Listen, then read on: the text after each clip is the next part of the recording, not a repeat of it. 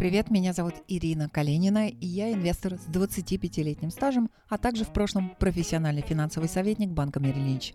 Привет, друзья! Сегодняшний подкаст будет особенным.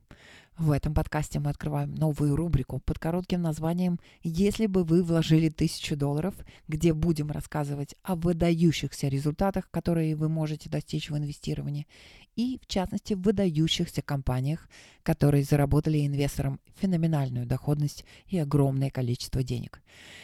Итак, сегодня первый подкаст в этой рубрике, и мы будем говорить с вами об одной из легендарных компаний, которая заработала инвесторам феноменальную доходность. Это подкаст под названием «Что было бы, если бы вы вложили тысячу долларов в акции Apple двадцать лет назад». Итак, ну, начну с неприятных новостей, наверное, потому что акции Apple потеряли у нас около пятьсот миллиардов долларов рыночной капитализации от своего пика, но, тем не менее, полезно будет взглянуть на их долгосрочную динамику и понять, о чем она может нам рассказать.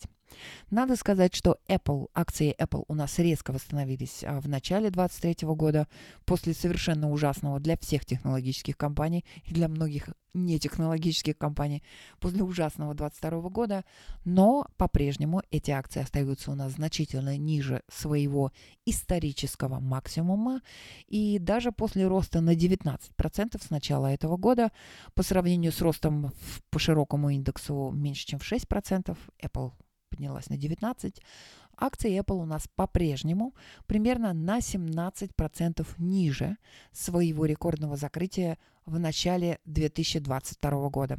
При этом рыночная капитализация Apple упала с двух с половиной триллионов долларов на... Э, упала до двух с половиной триллионов долларов, почти с трёх миллионов. Напомню вам, компания Apple была первой компанией, которая пересекла границу в три триллиона долларов рыночной капитализации, и поэтому потеря полутрилли... полтриллиона долларов акционерной стоимости, в общем, не добавляет, казалось бы, никому хорошего настроения. Это болезненно для любого, кто пришел поздно на так называемую вечеринку Apple, но, тем не менее, нам трудно испытывать какую-либо жалость к действительно давним акционерам, и я опять возвращаюсь к своей теме долгосрочного инвестирования. Не инвестирование на короткий период, здесь купил подешевле и быстро продал подороже, а к тому, когда вы покупаете компании, определенные компании, не все подряд, а именно определенные качественные компании с конкурентным преимуществом и широким экономическим рвом, говоря словами Уоррена Баффета,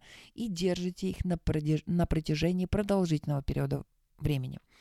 Итак, мне трудно испытывать жалость к действительно долгосрочным акционерам компании Apple, потому что, в конце концов, за последние несколько десятилетий они получили фантастическую прибыль. И именно об этом мы сегодня с вами и будем говорить.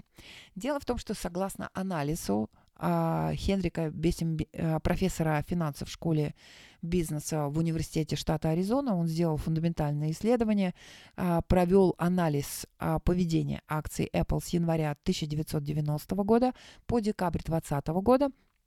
Так вот, акции Apple за этот период с девяностого по двадцатый, то есть это тридцать лет, Apple принесли акционерам два целых шестьдесят семь сотых триллиона долларов. И это означает годовую доходность в долларовом эквиваленте порядка двадцать три целых пять десятых процента. А если посмотреть поподробнее, вот что это значит. Согласно выводам профессора финансов э, в штате Аризона, э, который учитывает, с одной стороны, увеличение рыночной стоимости самих акций, плюс поправка на денежные потоки в бизнес, что пришло в бизнес, что ушло из бизнеса и другие корректировки, Apple у нас входит в число тридцати лучших акций за все время, за последние тридцать лет, не за все время, за тридцать лет. Правда, первые несколько лет прошлого века акции Apple торговались в боковике, то есть особо они не росли, но взрыв инноваций, который происходил в этой компании, вскоре положил этому конец, боковику, который длился несколько лет.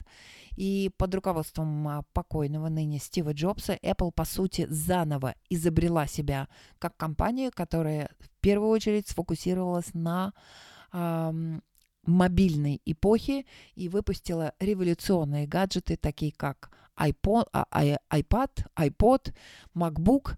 Но действительно, ну что действительно заставило Apple стать крупнейшей в мире публичной компанией и одной из самых любимых акций любых инвесторов, профессиональных и непрофессиональных, это дебют, который состоялся в две тысячи седьмом году. Я думаю, большинство из вас догадались, это был дебют продукта iPhone. И сегодня Apple – это не просто поставщик гаджетов, он продает целую экосистему личной бытовой техники и сопутствующих услуг.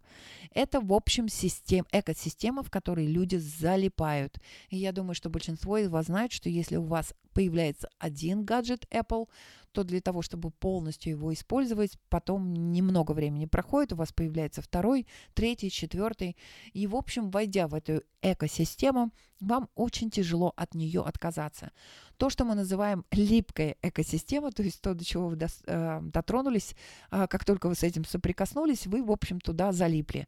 И надо сказать, что производители айфонов, производители айфонов является одной из самых популярных акций не только для частных инвесторов, но также сам Уоррен Баффет, который отмечает в первую очередь то, что он очень любит экономический рофл. Все компании, которые Уоррен Баффет покупает, вкладывает туда деньги, должны обязательно иметь такое конкурентное преимущество, которое невозможно другой компании повторить или преодолеть.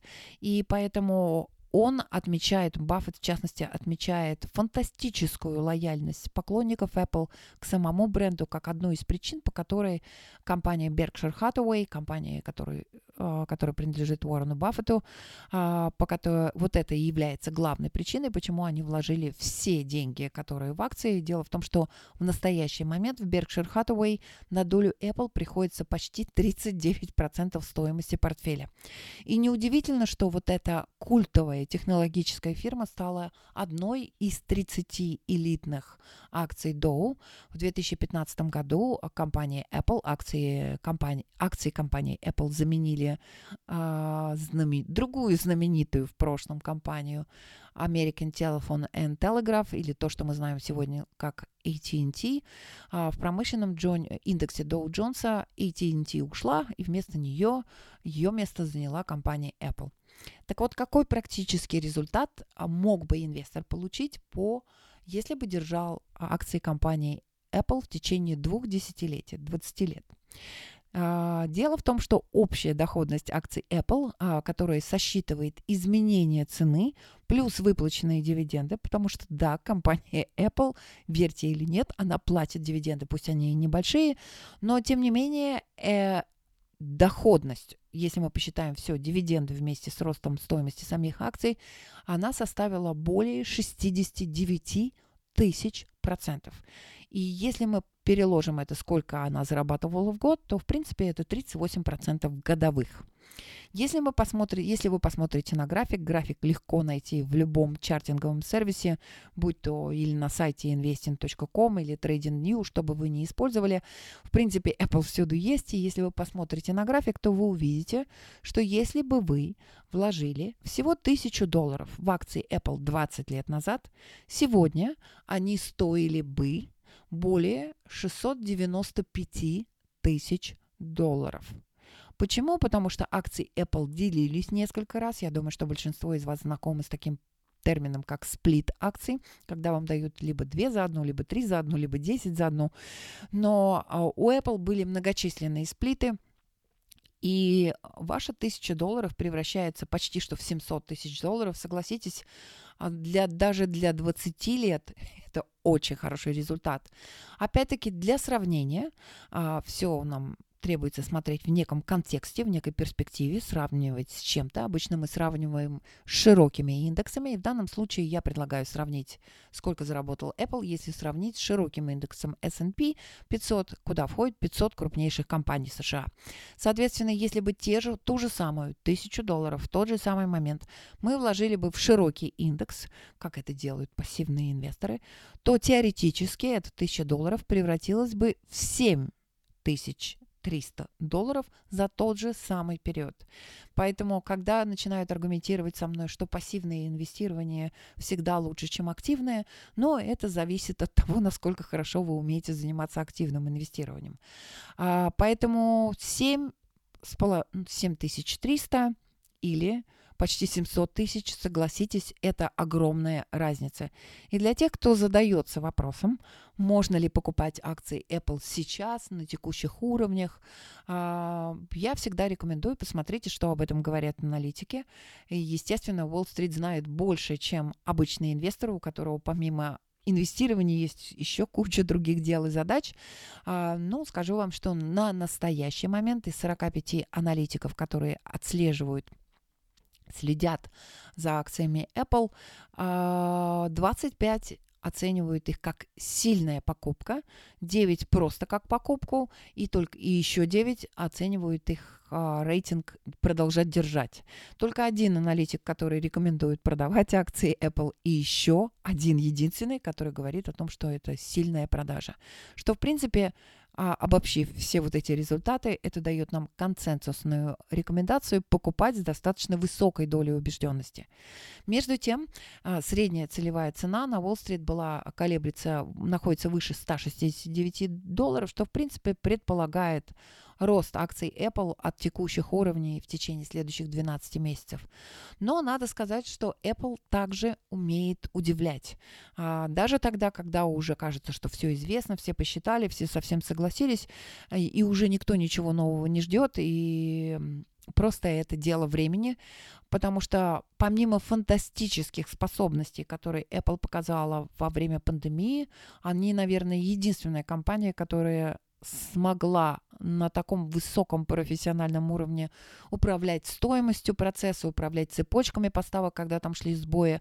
А, вдобавок, компания всегда умеет удивлять нас новыми продуктами, предложениями, фичерами, фичами и прочим. Но помимо всего этого, у Apple всегда есть пара козырей в рукаве, которые держатся в глубокой секретности до того момента, покуда продукт настолько готов, и они готовы сделать большой ревил. Соответственно, о чем я говорю? А, в определенный момент, когда просочилась маленькая информация, а, была случайная учесть, утечка, а, был какой-то взрыв, а потом все снова затихло. Что я имею в виду? Для меня, для каждого это, наверное, что-то свое, но для меня, например, это тот проект, над которым Apple совершенно точно работает с две тысячи четырнадцатого или две тысячи семнадцатого года, и называется она Apple Car. То есть электромобиль, который, над, над моделью которого Apple работает. И, в общем-то, проект, как большинство других проектов, Apple ведется в полной секретности, но я думаю, что те из вас, кто знаком с продукцией Apple, понимают, что это будет, наверное, нечто. Никто ничего детального на настоящий момент не знает, но, тем не менее, модульную машину, вот тот первый промышленный образец, заклеенную со всех сторон, чтобы никто не мог своровать дизайн, уже видели на дорогах, то есть она есть, она существует, ее дорабатывают, докручивают. Прототип, по слухам, был первый раз замечен на дорогах в две тысячи двадцать первом году, это когда шла у нас еще пандемия, поэтому нам остается дождаться большого объявления и большого шоу в стиле Apple, и я, как и многие другие поклонники Apple, думают, что это будет абсолютная бомба. Кстати, если вспомнить о две тысячи двадцать первом году, когда произошла утечка информации, что некую машину, заклеенную скотчем со всех сторон, видели на дорогах, и что это наверняка и есть вот тот самый прототип, над которым Apple работает, только эта маленькая неподтвержденная новость, на которую Apple не дал ни одного комментария, вызвала падение акций тех же самых автопроизводителей, в частности, Теслы, на, по-моему, она упала за один день на двенадцать или пятнадцать процентов. Поэтому ждем больших новых сюрпризов.